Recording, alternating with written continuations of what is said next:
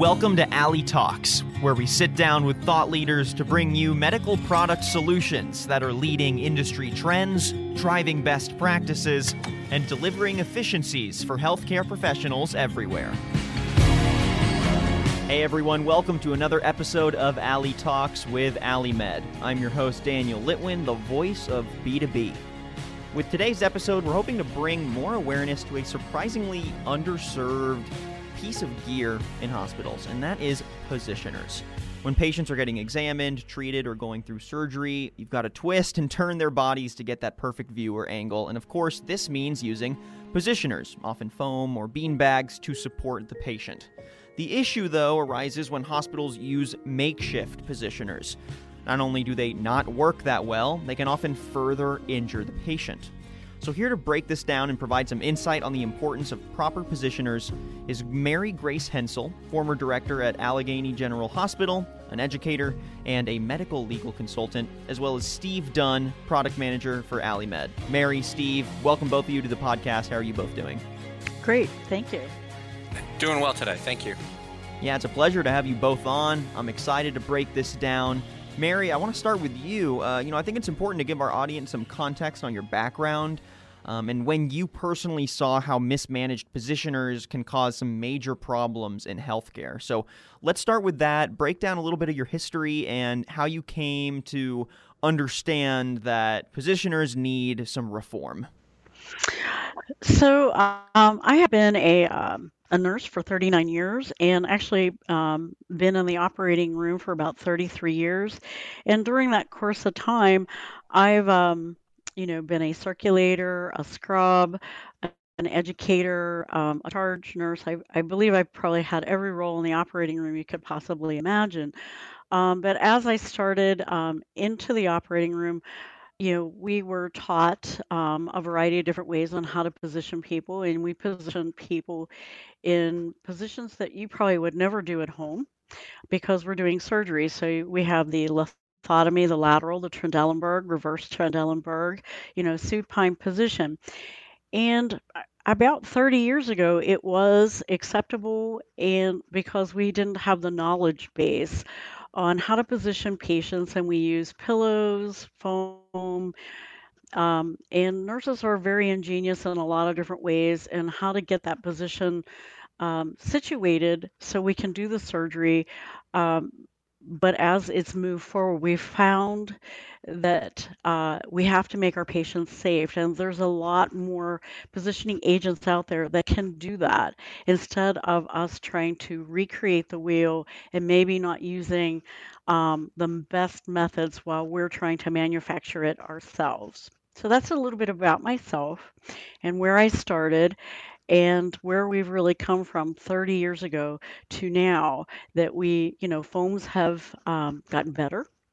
We have gel, and we really don't need to make our own devices as nurses anymore.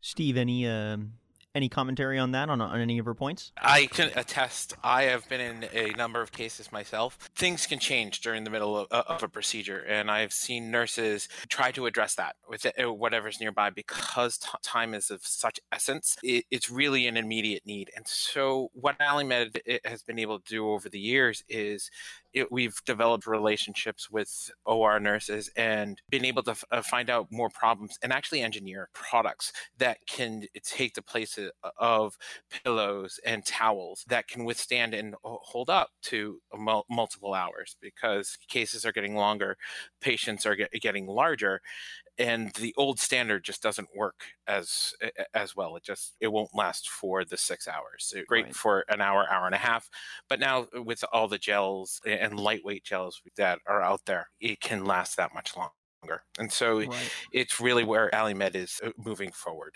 All right, so some questions now to both of you, and feel free to whoever wants to answer first can. But you know, I think we see a lot of makeshift DIY positioners in the industry used daily. It hasn't really become a standard yet to reassess if these positioners are actually doing their jobs well and, you know, what kind of product do we need to better serve our patients in this particular regard.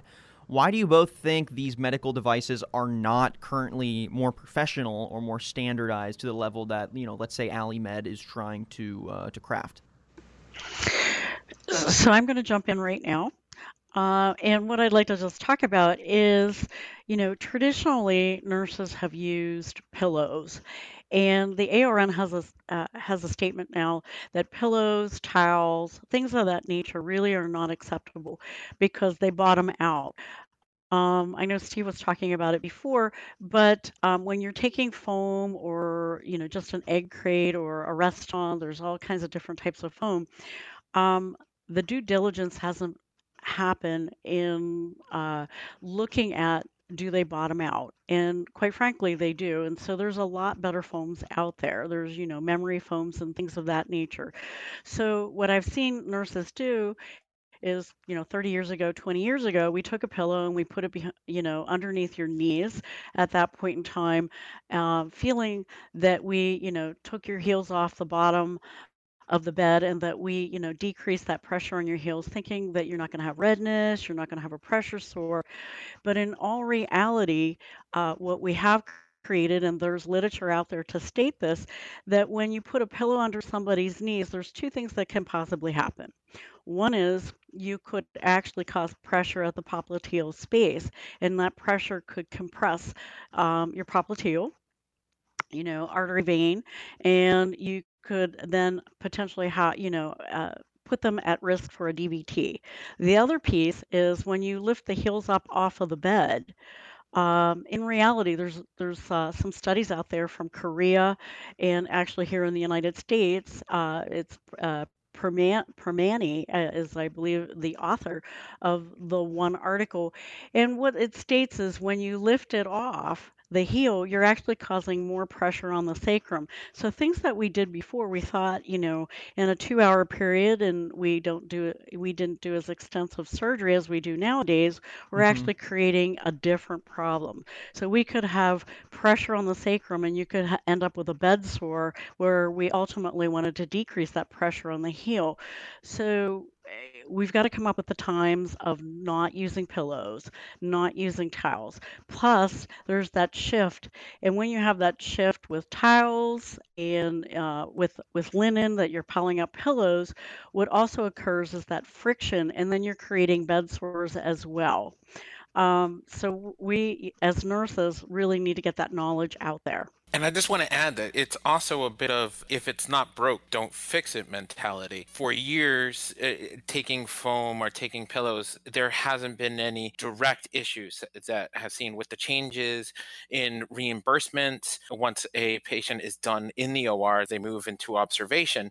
And that's when a lot of pressure uh, injuries will start to be noticed. And then you start doing the backtracking.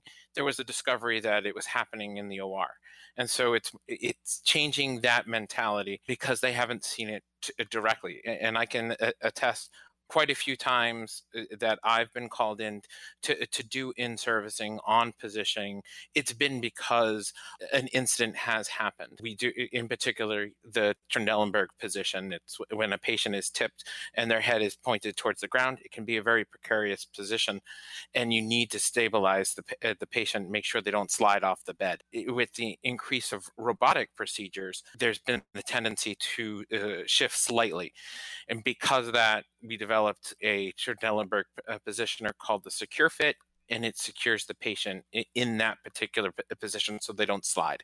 Uh, and a lot of the calls that I've gotten are we, we had patient shift and so we need to secure them. Do you have any options for us? That's been the, the big mentality that we have to overcome. Trying to get the awareness out before there, uh, there there's an incident or anything of that nature. What's interesting is that it's not like um, you know these hospitals and nurses they don't realize that uh, you know there is potential injury that comes from twisting and turning the patients without proper uh, positioning support. Though you know i'm not saying it's like insidious that they're not um, upgrading their equipment but you know it must be frustrating to see an issue and maybe to not have the resources or to not know where to start to uh, get your patients what they need. So I think there's a couple of points that need to be made here, and, Yeah. and I think Steve made made some good points as well as yourself. But um, nurses want to do a good job every of day, course. Of course. and sometimes um, we haven't been taught, you know, that you know blankets and and things of that nature are our best method. Um, are there financial constraints? Of of course there are financial constraints, and you know, being a, a director myself, you see that every day. But I think the key point that hasn't been out there is previously, um, as Steve it, pointed out, you know, we didn't realize that you had a positioning injury, particularly a pressure injury. And usually they do show up, and there's a lot of literature out there. There's, um, I've actually at Hopkins uh, created a skin integrity team at one point in time and, and worked with our wound specialists. And what we're finding out is pr- it's really about two to three days later that you're in a position, whether it be in Trendelenburg or a lateral position, in three days, uh, that pressure injury then becomes like a decubitus. It might have been a little abrasion or redness, but that pressure then surfaces, and then you get a, a true uh, decubitus injury at that point in time. Now, here's the amazing part. Um, the amazing part is that usually these patients are in an ICU on the floor, and guess what? The floor nurses and the ICU nurses think, well, it's attributed to them because you know they didn't turn the patient. But in all reality, the positioning injury, the pressure injury started in the operating room. And this is really just surfacing over the last, you know, five to 10 years. Um, that the injuries are occurring here. And so there's a lot more work to be done.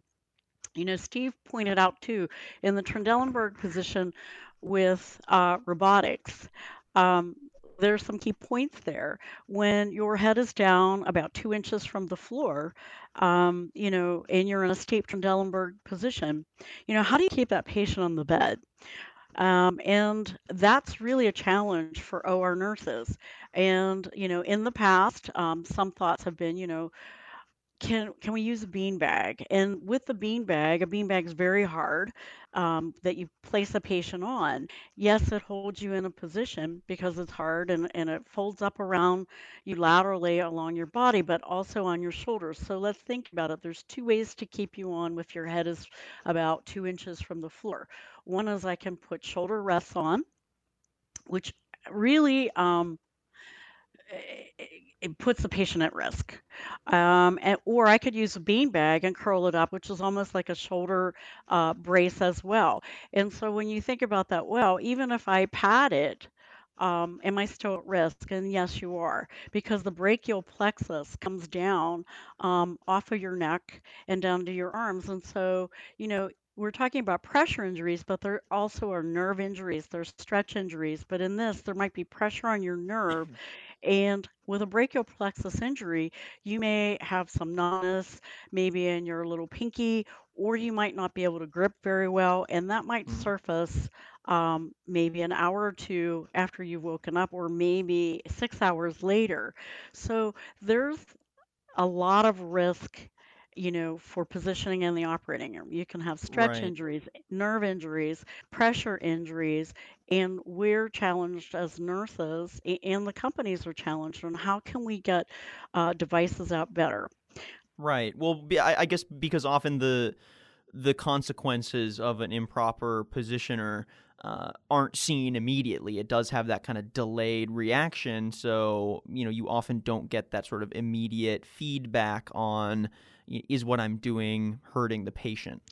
right now the the other thing i wanted to talk about is people you know creating their own devices you know um, a diy um, being illegal Yeah, I'm I'm I'm I'm actually glad you brought that up. I was gonna ask, um, you know, uh, not only how do these DIY positioners uh, further affect care in healthcare, but also I'm sure that creating them takes time and ends up costing caregivers valuable care time because they're spending them, you know, trying to build some kind of positioner to to help their patient. You're absolutely correct. Um, I've seen that. Um, probably been a part of it at some point in time. Sure. And here's the type of things that you may see. People think that they're actually saving money, and and uh, it becomes really you know, nurses can bring it to the attention of management, but management really needs to bring that forward. And having nurses um, cut up foam. Um, I've even seen, you know, facilities where they've paid nurses time and a half or aides time and a half to take an egg crate and cut it all up into foam pieces to do spot positioning. And let's just think about that. You know, that egg crate may cost you very little, but your nurse you know, may cost you $30 an hour, $27 an hour, depending on where you are in the nation. And I'm saying a beginning nurse, you know, let's not even talk about it. Might be a very tenured nurse who's getting $45 an hour. Let's pay her time and a half and let's do that for a couple of hours. So, what may have seemed cost effective at one point in time, and you factor in all the labor, it, it no longer is. Um, cost effective at all. You're actually right. paying more money when you could have bought a product that's a better product and not paid your labor uh, to be making a device. And the next piece of that is when you make a device at a hospital, you actually become the manufacturer. And what does that mean? And so my legal hat's going to come on, and I'm going to tell you about that when you become the manufacturer as the hospital, you became liable, you know, for positioning. It no longer becomes the person who makes the egg crate or if it's who's making um, a device. You have altered a device, so you become that manufacturer, and so you can be sued directly as opposed to. You know, if the positioning device was at fault from the company, they would have, you know, uh, equal liability. So anytime you alter device as a hospital, um, you, you become the manufacturer it's one of the big, big reasons that uh, the such stringent labeling regulations is specifically to, to add the protections. It's oh, it's about the safety of the patient overall, and that's what the FDA is re- is concerned about at the end of the day. And so, in order to put those into place, they put put in the regulations, and a medical company like AliMed makes a claim they need to back back it up. But if you use a product uh, off label, as they say, then it removes the liability from uh, uh, from AliMed, and so or any medical device uh, company, I should say. And have y'all seen? that uh, create some legal and um, you know financial headaches for care institutions? Have um, I you know sitting on um, and working with lawyers or attorneys, um, you know, I would cite the hospital if they may if they used a pillow, and again, that's an unintended device um, for positioning, or a towel, or let's be quite honest, I've seen somebody try to put somebody in a lateral position and put about five or six pillows.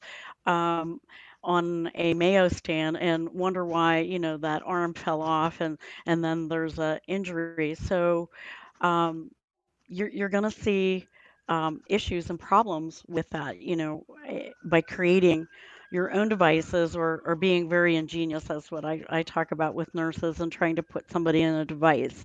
Um, it ultimately is going to cost the hospital, you know, anywhere. And what I've seen is anywhere from about 50 to you know $100000 in a possible injury suit depending on, on how detrimental it is. If it's a permanent you know obviously it could go higher it could go into the millions. Um, so really what you want your nurses and what i would like nurses to take away is you don't want to accept that responsibility. You want to use devices that were made and intended for positioning and and right. to do that particular job. Right so, Steve, being a product manager for AliMed, you've spent a lot of time in the weeds, not only making sure the product line reflects the needs of the industry, but you know the product line is also functional and accessible uh, to these care institutions. What are some ways that you've seen AliMed specifically try to tackle this issue of inefficient positioners in a unique way? So, uh, so thankfully, I've been able to uh, get out and uh, speak to OR nurses, uh, attend AORN my, myself, and uh, just being able to listen to some of their pro- uh, problems, larger patients being a, a big positioning problem. Uh, we've been able to uh, come back and work with our internal R&D team and develop products. We've also uh, worked with um, uh, institutions and surgeons bring their uh, positioning ideas to life. One in particular, I mentioned earlier, it's for Trendelenburg positioning. Uh, we have our Secure Fit, and it was designed to allow uh, safe positioning in Trendelenburg, but still allow access to the chest and the arms, which are, are really areas that uh, that a lot of other positioners uh, for Trendelenburg don't allow the access. A lot of straps go over the chest, which is used to s- uh, stabilize the patient and keep them from sliding, but then it, it restricts uh, uh, access to the chest if they want to uh, uh, check breathing or the uh, electrodes, and then of course just uh, the lines that are going up the arm. We want to make sure that those are safe and uh, don't uh, be they're not impacted. So that's one of our b- uh, biggest areas. But it's really about getting out in front and just letting nurses know that there's different t- styles of products. I mentioned earlier lightweight gel. Gel itself can be very heavy. In fact, chest rolls, which are used in the prone position, are sometimes placed under the knees, can be upwards of 20 pounds. It can be very heavy to, uh, to carry throughout the day. Right. And so we, we developed a, a, uh, a, a new style of a, a, gel positioner, which actually has a foam core and gel on top. So it gives you the protection of gel, but it's about 50% uh, uh, of the weight. So it's only 10 pounds. Uh, much easier to carry eh, carry back and forth uh, uh, from the OR to uh, wherever they're being stored. And so those are the areas that AliMed really tries to, to listen and address and help out healthcare professionals every day. So, Steve, um, using some of these products, um, you know, that AliMed's used and, and other uh, products as well, I, I did want to talk about that Trendelenburg position for the robot.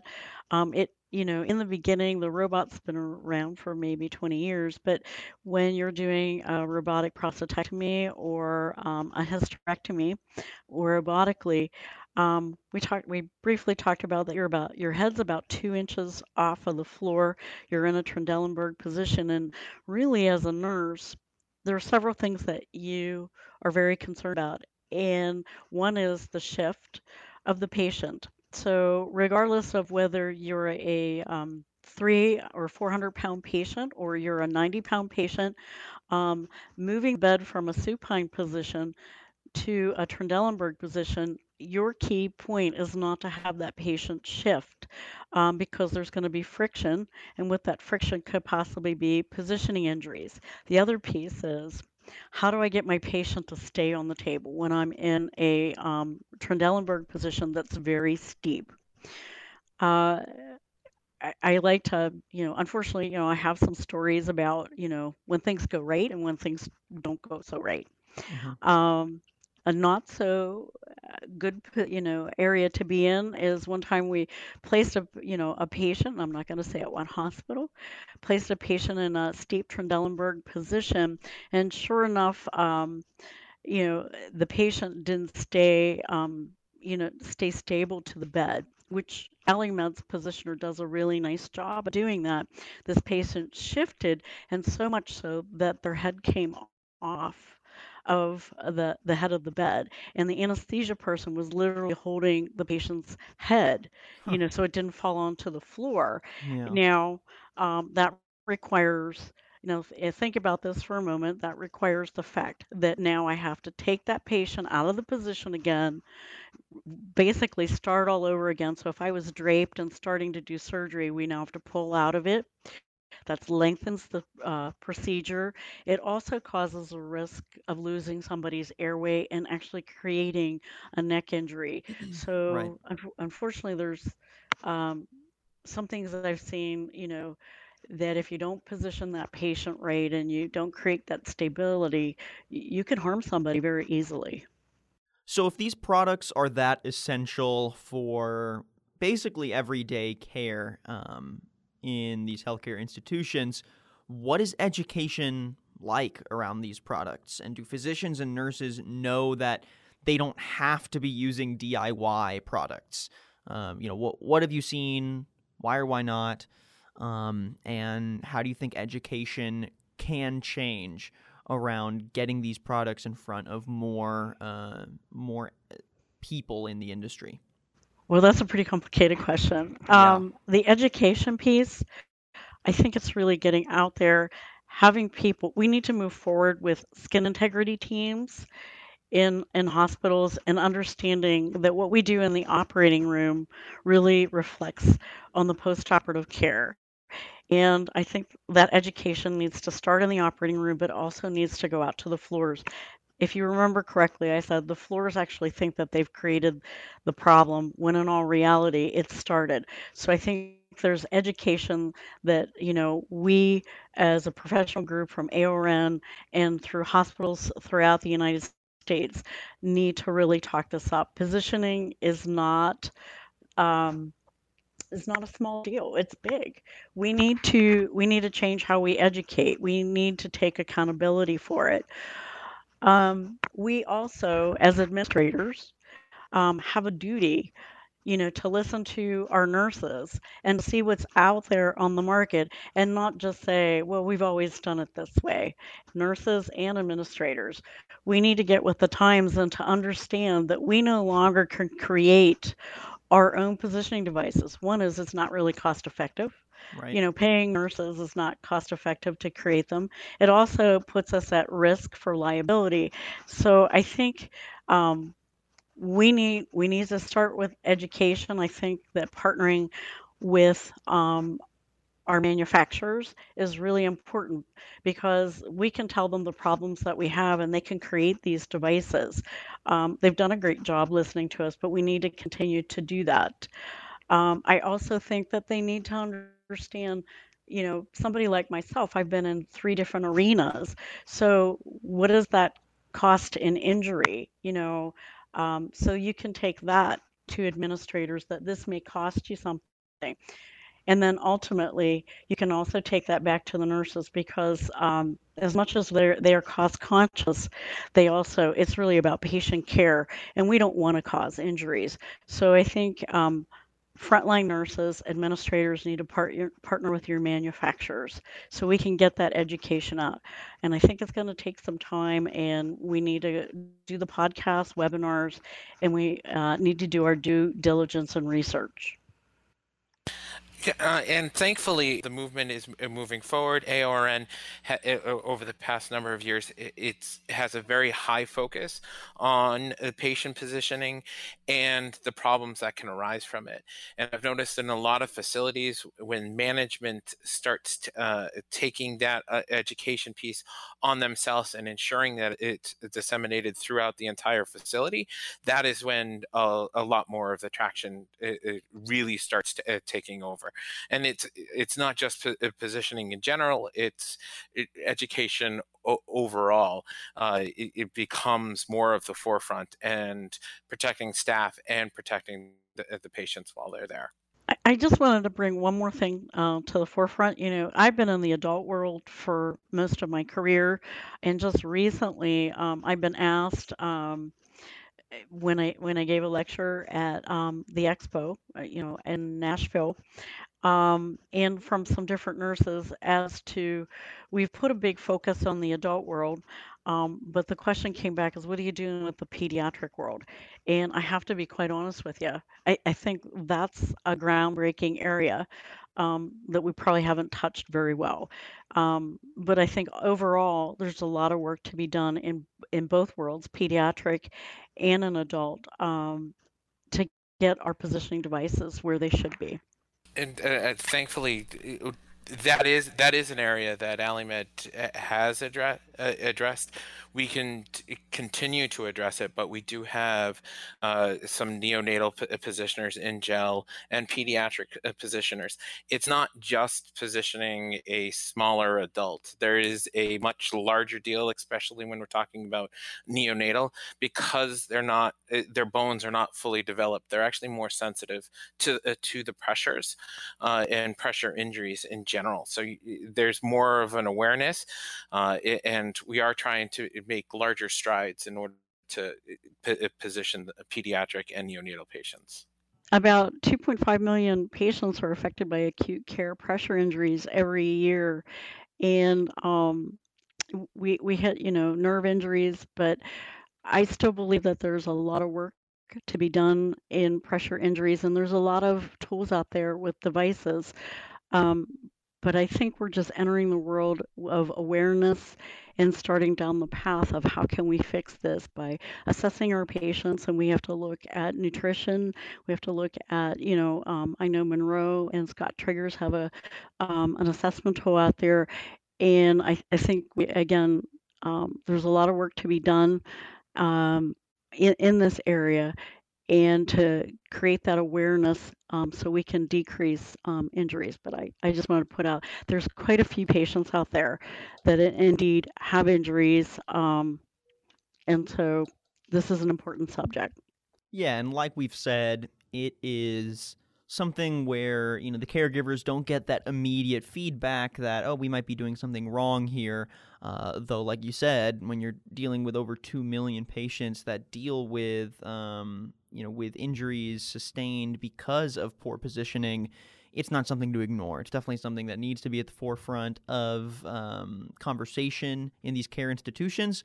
And I think it's up to people like you, Mary, and to um, companies like AliMed to continue to educate and continue to try to get quality products in the hands of qualified caregivers. So, Thank you both so much for joining us on the podcast. It was a pleasure getting to break this down and get your insights on it. Steve Dunn, Mary Grace Hensel, thank you both again for joining us. It was a pleasure. Thank you. Thank you. And thank you everyone for listening to today's episode of Ali Talks. And if you like what you heard and want to listen to previous episodes, you can head to alimed.com slash blog articles. There you'll be able to find all of our recent podcasts as well as written content and video content on a variety of different subjects. You can also find our podcast on Apple Podcasts and Spotify. And make sure you leave a rating and a comment wherever you listen to your podcast content. I'm your host, Daniel Litwin, the voice of B2B. Till next time.